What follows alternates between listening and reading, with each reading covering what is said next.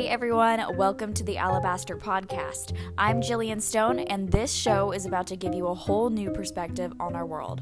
From biblical cosmology in ancient religions of old to the subliminal symbolism today in pop culture created by the evil ones, we are going to embark on a rabbit trail that isn't for the faint of heart. So buckle up, grab your Bible and a cup of coffee, because it all starts now. Welcome back to the Alabaster Podcast. I am here with Mr. David Carrico from Now You See TV and FOJCRadio.com. And if you guys want to follow him on any other platform that he is on, you can listen every Friday evening to the radio show on Friday at 6 p.m. Central. And you can also look at their YouTube channel, which goes live on Tuesdays at the Underground Church with FOJC Radio as well. How are you doing tonight, Mr. David? Very fine. Thank you very much. Oh, all right. Well, I had a very important question. I remember hearing your testimony um, quite a little bit ago, but my listeners don't, uh, I don't think that they are familiar with Now You See TV or the Underground Church. And so I was wondering, when did you come to know the Lord? Well, it was a long time ago. It was back in uh, early 1971, and uh, I was in Indiana State Prison, and uh, I gave my heart to the Lord there in the prison chapel, and uh, it's been a marvelous uh, experience ever since. And I remember there was a fellow there that came.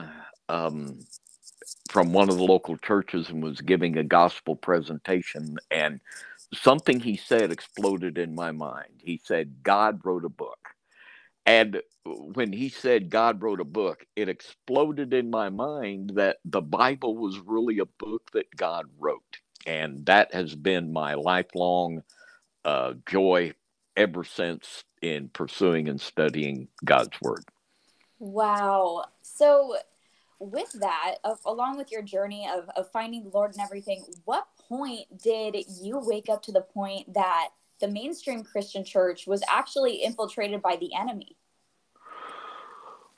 Well, it was a progressive thing. Uh, about 1981, uh, I beg- I realized that the pre-tribulation rapture was wrong, and uh, we began to speak out on dispensationalism on um, AM radio. Back then, we had AM radio broadcast, and it was like peeling an onion. And I found out that there was more that was wrong with dispensationalism than just when the Lord, the timing of the Lord's return, but it affected the plan of salvation. It affected uh, so many areas about our salvation and sanctification.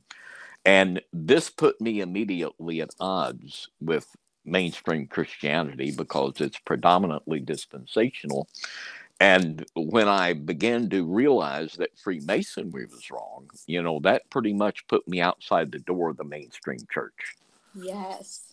Well, that's amazing. I'm so glad that you were able to find that conclusion. And the Lord obviously led you down an amazing path because you're impacting the lives of hundreds and th- of thousands of people and i can just really see that the lord has his hand on you um, in all the things that you do sir.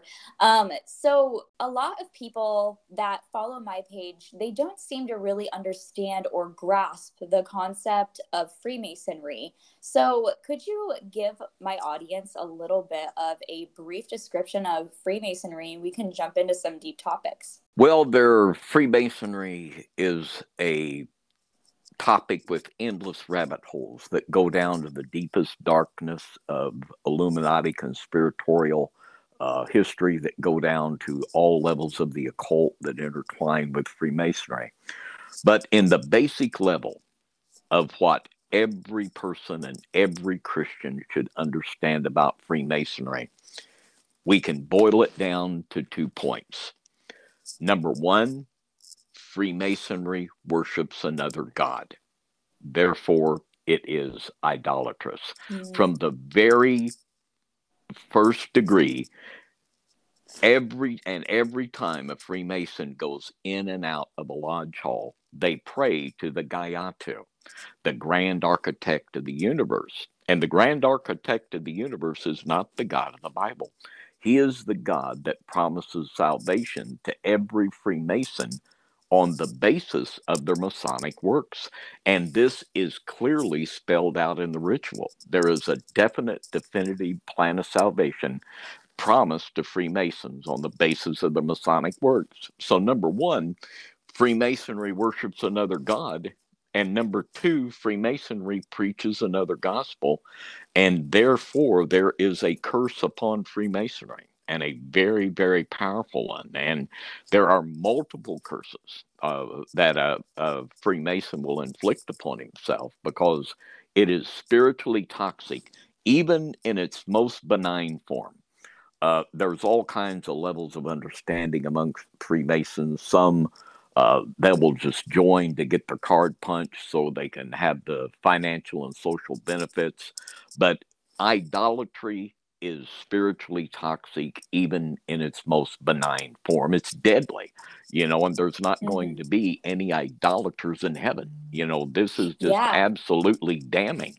And, you know, and this is the place, the kind of the fuzzy, uh, haze that the modern church lives in that, well, we can commit idolatry and still one day uh, be right with the Lord when we die. Well, that's a huge, fatal misconception. Yeah, absolutely. So, what would you say to people who assume that Freemasonry is just a place for lowly men to go to feel special and that it's like a wholesome, just good old friendly fraternity? Well, uh, if a Freemason professes to be a Christian, uh, and many of them do in our area, we're here in southern Indiana and uh, on the Kentucky border, and most of the small town lodges here, most of the fellows would profess to be a Christian. And every state has a Grand Lodge and publishes a monitor. All 50 states, and including DC, and Puerto Rico, they all have a Grand Lodge and they publish a monitor. And I, I, have here in my hand, I have an Indiana monitor and I have a Kentucky monitor. And what I would do in witnessing to a Freemason, the monitor for Kentucky is, if you will, the authoritative uh, Masonic uh, Bible, if you will, for Freemasons in Kentucky. And what I would do, I would approach the Freemason and uh, I would turn if someone is in Kentucky, and I would show them those two things. That if if a person is a Christian, and because of the deceptive nature of Freemasonry, and sad to say, many times men get involved in Freemasonry because the pastor and the elders of the church are Masons and get them involved. Mm-hmm. Yeah. So they think, well, my church does it, my pastor does it. Well, what could be wrong here? And they're gullibly led into the lodge many times by the leadership in the church. But I, w- I would go like here on in, in the Kentucky Monitor on page 26. It it is unequivocally promises uh, salvation and it calls it new birth. Uh, the verbiage here on page 26 in the Kentucky Monitor. It says, This opening unto you and your reception within the lodge is a symbol of the disruption from the ties of the world and your introduction into the life of Masonry. It is the symbol of the agonies of the first death and of the throes of a new birth. Wow. There it, go, it goes on. Uh, there's no doubt what they're saying. It says there was to be not simply a change for the future, but also an extinction of the past for initiation is, as it were, a death to the world and a resurrection to a new life. Wow. I've, I have had many Freemasons tell me that the lodge is all the church I need. And free, many, many Freemasons genuinely believe that when they die, they will be saved based upon their participation in Freemasonry. Wow. So do you think that Freemasons are placed in positions of power within the church for a purpose? Absolutely. Absolutely. Um, there's a. Um, I have a copy of the Scottish Rite Journal where the Scottish Rite Journal it gave over a quarter of a million. The Scottish Rite gave over a quarter of a million dollars to establish the chair of separation, church and state in Baylor University. Uh, there's a I know firsthand of a uh, Christian college in Nashville that got generous uh, scholarship donated from Freemasonry. And you know, if if Freemasons or if Freemasonry is going to give thousands of dollars of scholarship money to Christian colleges, they're not they're not going to bite the hand that feeds them, and they buy them off. And uh, th- this is literally how it rolls. They have millions of dollars and they throw it around, and they have absolutely infiltrated the Christian church. And this is what they said they were going to do. Um, there's a book called The uh, Externalization of the Hierarchy by Alice and Foster Bailey.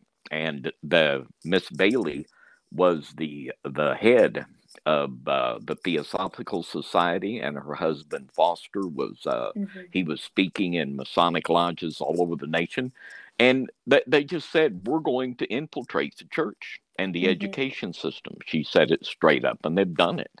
And uh, she just flat out called Freemasonry a training school for advanced occultists and they absolutely they infiltrate and they use their money to infiltrate just like any other uh, whether it's the the ccp or um, the uh, the the muslims with all their oil money. Mm-hmm. they buy they buy chairs in big universities and they promote their agenda. And that's exactly what freemasonry does.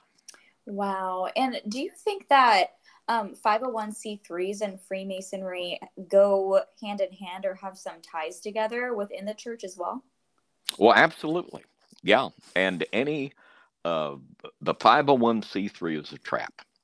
And many um, well intentioned people, you know, uh, we almost did it ourselves back in the 80s, you know. Well, that's what you do.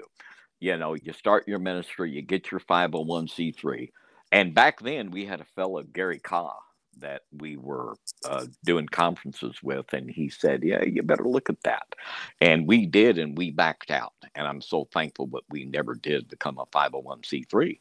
And once you take uh, that, you know, there's that verbiage in the 501c3 language that they can uh, they can come get you whenever they want to if you don't if you start saying things that you know, or, or against the government. So it's absolutely a trap. And this is what Freemasonry is Freemasonry is government control. Uh, the government and the judicial system is full of Freemasonry. And this is that same beast system that you buy into when you go that 501c3 route. Yeah, I think it's really interesting too because I did my own I thinking on the side when I was thinking about 501c3 in general and you have five and one, which is six, we have in, in, gematria, and you have the letter O, which is the 15th letter of the alphabet, which also is six in gematria. And then you have C, which is the third letter of the alphabet. And then you have obviously three. So altogether, that's 666 in, in gematria as well.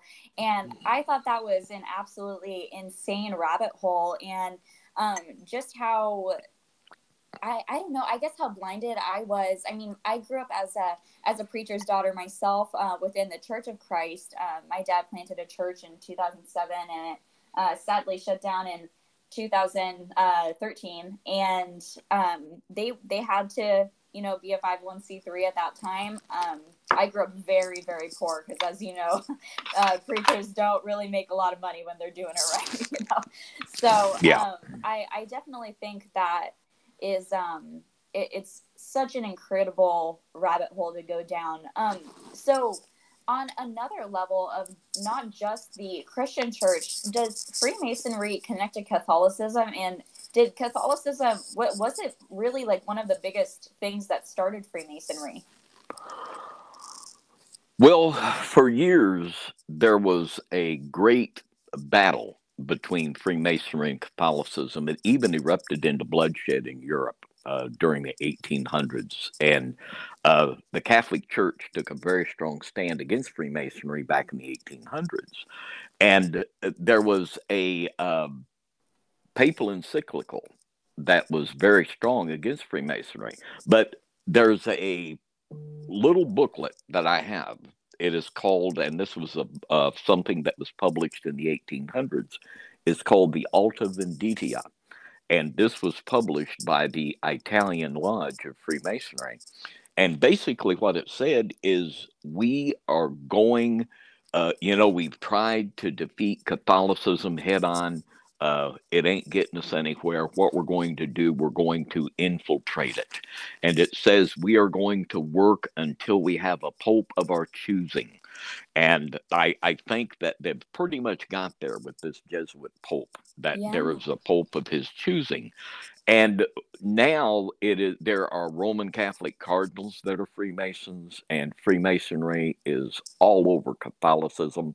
And there are still on the books some of the um, the verbiage that a Catholic can't be a Freemason, but the way it is, it's pretty much the same within Catholicism as it is within non-Catholic churches. Yeah. That if if you speak out against Freemasonry, we're going to pull your plug. Mm-hmm. Um, I did a conference um, back in the 90s with a Methodist minister from Florida, and he was a young man. Um, oh boy, he was probably early 30s. He had two young children, and he spoke out on Freemasonry on a Sunday. And before the next Wednesday service, they had give him his ejection papers. you know, you're out of here. Oh, and oh uh, and I know personally um, several Southern Baptist preachers and men from multiple denominations that they've lost their pulpit for speaking out against Freemasonry. And, you know, that's the way it is. You know, they put the message out, you know, if you're gonna uh, you're gonna live here, you're gonna play the game. And virtually all of the denominations are deeply infiltrated by Freemasonry. And uh, we've done many conferences in Columbus, Ohio. Uh, we do back in times past. We don't do conferences anymore, but there was a big assembly of God over there in Columbus that uh, was a major uh, church in their denomination, and we'd always had several people from that church come when we would speak in Columbus, and I mean, it was just absolutely soaked with Freemasons, and um, wow. um, it is uh, that's the way it is, you know, and uh, the the it's hard to put lipstick on this pig uh, when you look at the, just the 501c3 issue, the Freemasonry issue, the many, many issues we could talk about, uh, the modern American religious system is apostate. It is thoroughly apostate. And it's not just that there's Freemasonry all over the uh, modern evangelical church, but the fact is it's there unopposed. It's there, and people are not going to speak out against it. It's blatant idolatry. It's blatant paganism. It blatantly preaches another gospel, but nobody is going to say a thing because the beast is driving the car. Absolutely. So I remember a recent midnight ride where you reflected upon the Freemasons' obsession with actually the first president of the United States, George Washington. Why were they so obsessed with him, and why was he such an important vessel of the lodge? Well, George Washington is uh, a symbol of Hiram Abiff.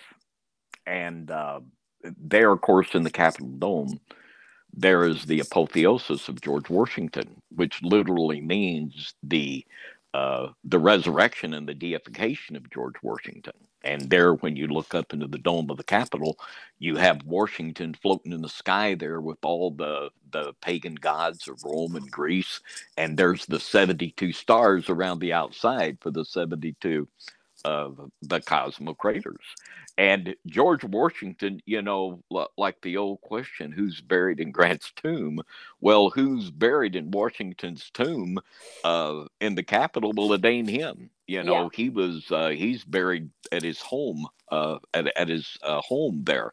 So you know, this is it. Uh, he has been resurrected. He was buried, but he is not there in his tomb. He's resurrected and he's floating uh, there in the top of the Capitol being deified. And Washington being a Freemason, uh, this sets the tone for Masonic control. you know, they see themselves there in Washington D.C. They have the uh, the largest phallic symbol in the world. They have um, all of their stuff. They have even Washington D.C. is laid out mm-hmm. in the design of the pentagram. So yes. Washington to them, he is the symbol of the deified master mason. He is the symbol of Masonic supremacy and control. They have marked their territory over our nation by his deification and the Washington Monument, which is um, just a disgusting pagan symbol. Yeah, absolutely. Do you think that um, George Washington is also partially a symbol for Osiris with the death and resurrection sort of thing? Absolutely. Yeah. And he's a symbol of Hiram Abiff, and the whole symbol of Hiram Abiff, his death, burial, and resurrection, it is explicitly stated that this is based upon the Egyptian mysteries of Osiris. Absolutely, it is. So I remember also in a midnight ride, you were talking about Nimrod and how he connects as well to the Masonic um, lodge and how his cloak is, you know, a big symbol in in the English royal family, um, and how like the I, I the I think he's the king now, King Charles, right? Mm-hmm. He, he is now the the leader of the Freemasons. And um, could you unpack that for us? I thought that in, what topic was so interesting. Yeah, it it is stated uh, in Masonic writings in Mackey's history that Nimrod was the first Grand Master of all Freemasonry. And Nimrod was seen as the great hunter, and he is always cloaked. Uh, there, uh, you can look at Hislop's Two Babylons, and he is cloaked in the in the leopard skin, and he is he is the hunter, the hunter of souls.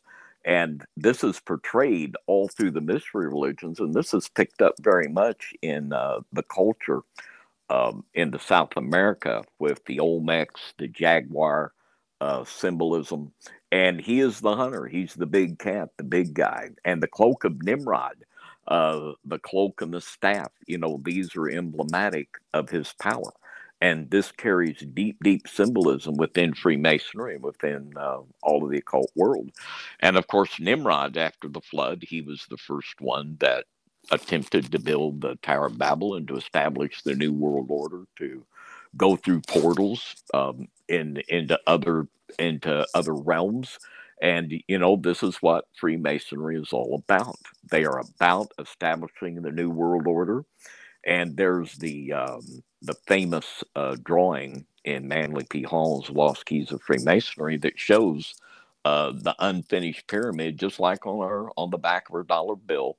There's the unfinished pyramid, mm-hmm. and in Manly P. Hall, there's the master mason sitting on top the pyramid so you know this is this is full circle and of course the all-seeing eye this is the eye of osiris mm-hmm. and all of this ties in with the enthronement of the the deified man the deified freemasonry the deification of humanity and ultimately in the establishment of the beast himself yeah it's so crazy. And so one other question that i um wanted to ask you there was actually i'm not i'm not sure if you were familiar with it it just went viral. Um it's it was basically a reenactment of a mock death ritual within the freemason um, lodge and i believe it was texas. And they were basically talking about how um, basically they would kill the grand master if he ever unveiled the secrets of freemasonry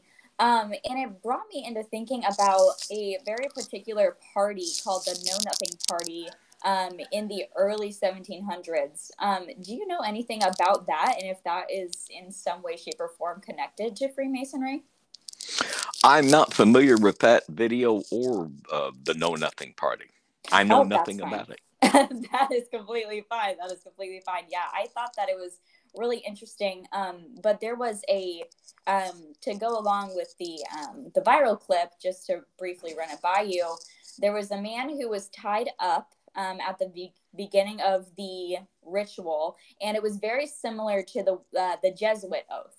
And um, how they are, you know, tied up at a desk with a book and there's like something pointed at their heart. Um, I can't really say um, what it was because I don't want to get taken down, but um, basically um, pointed at their heart and they're basically sworn into secrecy um, on on death, basically. why do they do this, and what is the purpose of that ritual? Well, there are death oaths in every degree of Freemasonry. They are horrible and horrific. And there have been many um, murders that have been carried out uh, according to precise Masonic ritual.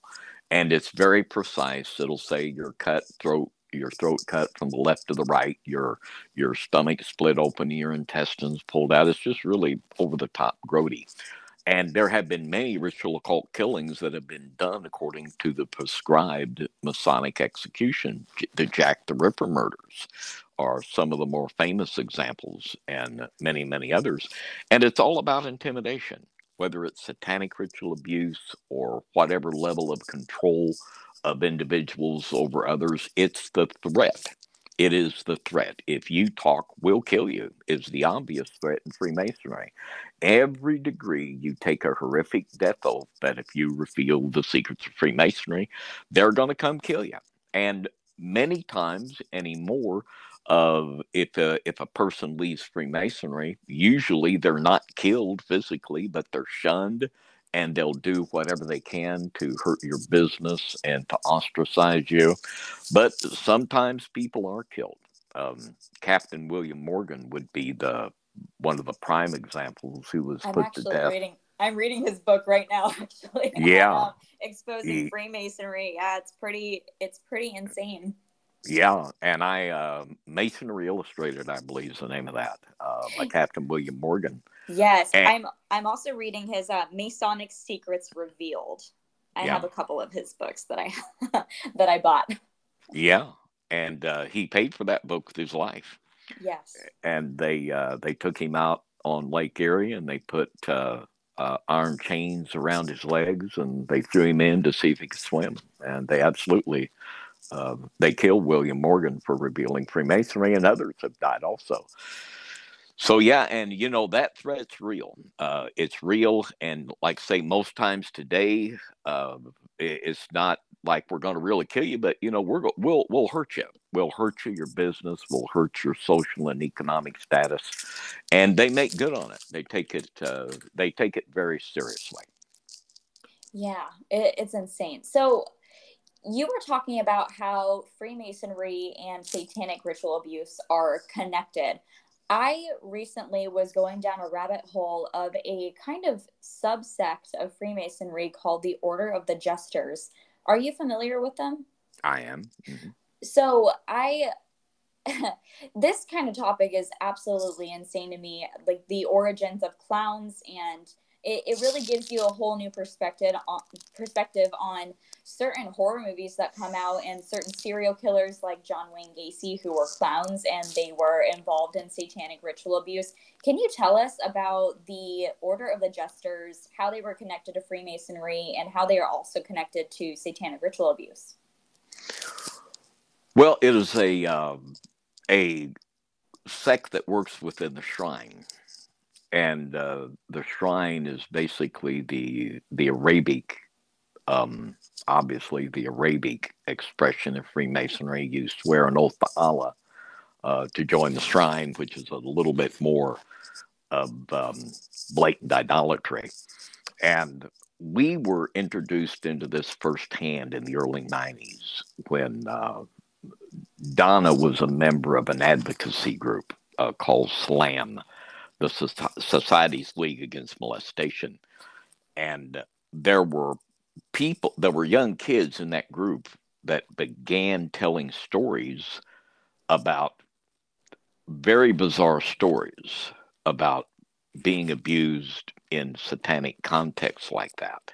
And uh, this began, and it escalated to the point where there were like 18 or 20 children that were making this claim and all of these children they had identical they had like cuts uh, on their arm in the same place. And uh, Rick and Pam Doniger got involved in this, and uh, it, it, got to be quite the deal. And uh, it, it was actually front page news in Evansville for uh, several days, and for wow. several weeks it got red hot. And uh, they're actually uh, the book we wrote, The Egyptian Masonic Satanic Connection, this was our awareness that there was a connection between satanic ritual abuse and Freemasonry. And you can't make this stuff up.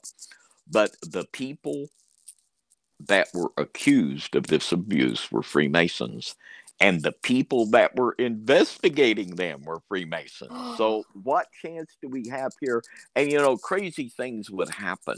Uh, there would be a mom that would have documented evidence of physical harm to her child and when it come to get the record well the record's gone. We don't know where the record went. And it you know we begin to think well boy maybe everything everybody in evansville is just a satanist. But under the structure of freemasonry if you have the right person in the right place and they have a they have a good way of doing that. You can pull a record you can manipulate this and manipulate that and you can you can do a whole lot and cover a lot of tracks. But as we began to research and we wrote our book, The Egyptian Masonic Satanic Connection, that in the occult world, uh, Aleister Crowley, uh, the father of Satanism, he was a Freemason. Uh, Karl Kellner, uh, the the OTO, every one of the Golden Dawn. The Golden Dawn actually started within a lodge hall in Queen Street in London. Uh, every leader of Freemasonry. Uh, every leader in the Golden Dawn was Freemasonic. And this concept of operating a lodge within the lodge, that these groups, all they need is access to lodge property, and you know they can do what they want to do. And uh, it, Freemasonry is the ideal setup for evil. Uh, when a when a Freemason walks through the door of the lodge, they take a death oath not to reveal anything that goes on in there.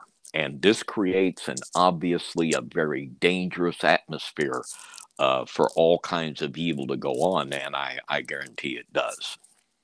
Wow. Well, okay. So we know that you've written over 19 books on you know various topics especially freemasonry and one of the books that um, your wife donna um, very graciously sent me to look over was how do um, how we as Christian, Christians, sorry, evangelize to Freemasons. Um, this world, as we know it, has you know probably changed so much dra- more drastic than even when you wrote the book. In general, it's such a sensitive time to evangelize. There are people who you know are basically ticking time bombs, and they are just ready to throw so much hatred and um, honestly violence at people who want to speak out on these topics, what would be your your biggest advice on how us as Christians are, you know, trying to evangelize those still in the lodge and and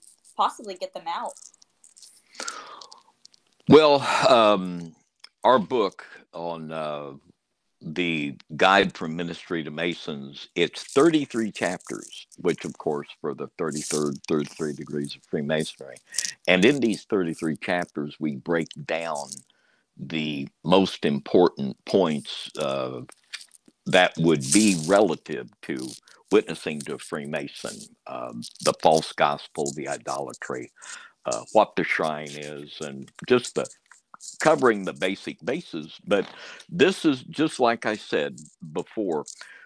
You, when you're witnessing to a Freemason, you don't want to talk about the Illuminati. You don't want to talk about SRA. You want to talk about if if a Freemason is a Christian, if they are born again, and have the Spirit of God in them, if you can show them in their monitor, and you can do it in three minutes, that Freemasonry, worships another God and preaches another gospel, if the individual is a Christian, they will come out because a Christian has the Holy Spirit within them and that will forbid them from participating in idolatry.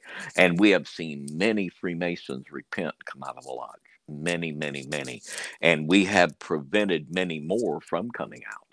and that's it. You you witness to them, you show them the truth, and you can. And it's not maybe Freemasonry worships another god and preaches another gospel. It absolutely does. It's idolatrous and damning. And a real born again Christian with the fear of God, they'll repent and they'll come out, and many of them have. And uh, and of course, as a person isn't a Christian, they'll stay in, and that you've done all you can do.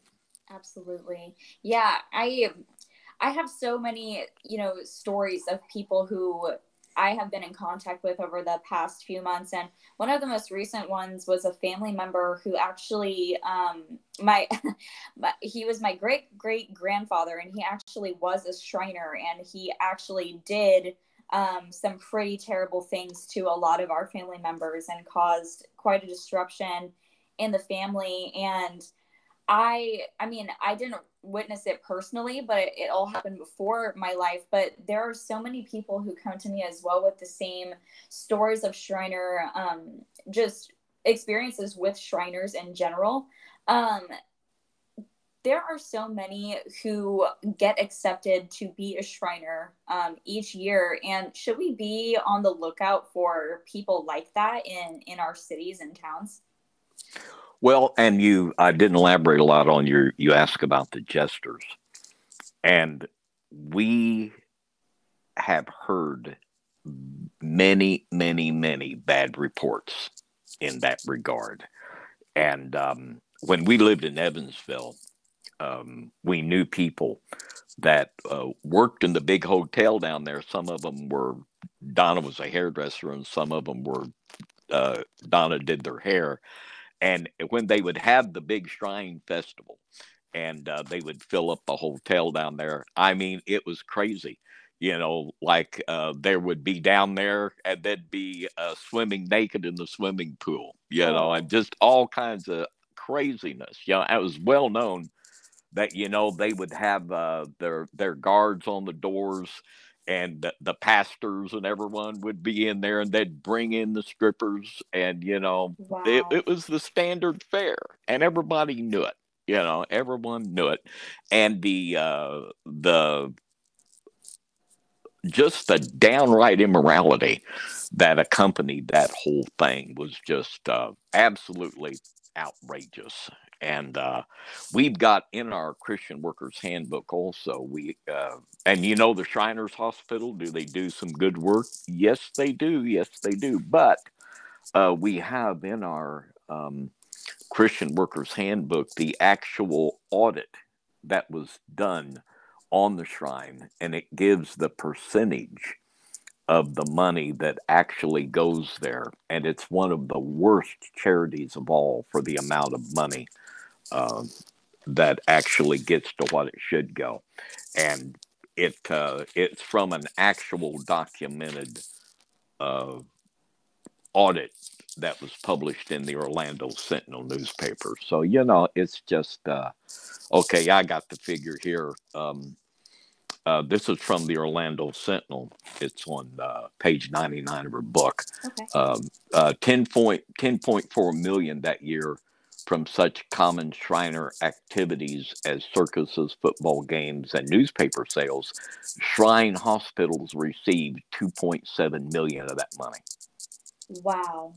Out of 10.4 million, 2.7 million went to the hospitals. So, you know, do they give millions to charity? Yeah, they do, but they, you know, a yeah. lot of it goes for other things. So, you know, people might want to um, weigh that in the balance. Um, when you think about it, I mean, that's a published audit right in the Orlando Sentinel. So wow. facts are facts, you know. Wow. That's that's heartbreaking to be honest. It's very it is. it's very, yeah. very, very jarring.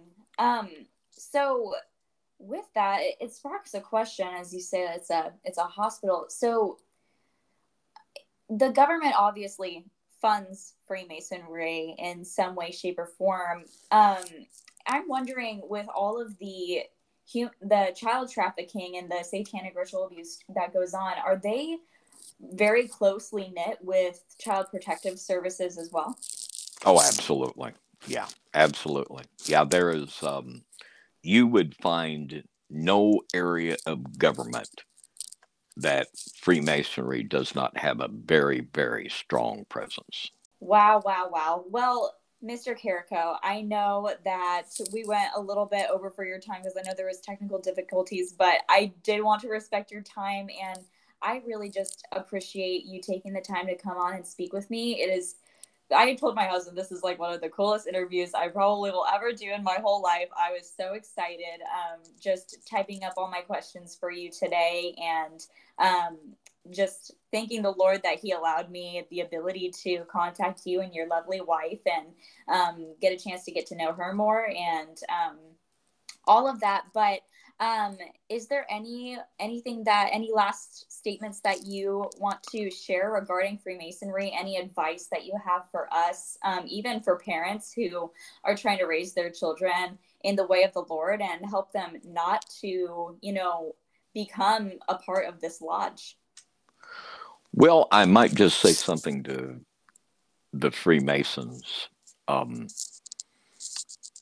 they want, and you know, there's a saying in the lodge: once a Freemason, always a Freemason. And it's one of the devil's lies that you can't get out. You can get out. You can get free. You can get physically free from Freemasonry, and you can get spiritually free from Freemasonry. You can repent. You can renounce. And any Freemason that uh, is interested in getting out of Freemasonry, just contact our ministry and we'll be very, very happy to pray with you. And uh, you just repent and renounce. And I'll say this also um, when we really began, when we really got a clue what Freemasonry was, you know, originally I when I joined, I was a member of the Church of God in Cleveland, Tennessee. And when I joined the church, they said, Are you a member of a secret society? I said, No. And uh, I knew there was something bad there, but I didn't really know what it was. But if you are attending a church that is giving the free reign for Freemasons to openly operate in your assembly, you are culpable. You will be held accountable for providing that uh, apostate system. And indeed, it is apostate. Mm-hmm. Um, so, you know, if you're supporting one of these um, type of churches, you need to get out and stop supporting it because the Lord will hold you accountable for doing so. Wow, that's so good. So good. Well, thank you so much, Mr. David, for joining me on this podcast and everybody listening. I hope you guys enjoyed this podcast and I hope that you also have a wonderful morning, afternoon, night, whenever it is for you that this episode reaches you. Um, but with that being said, thank you so much again, Mr. Carrico, for joining me on the Alabaster podcast. And I will see all of you guys in the next one. Bye, everybody.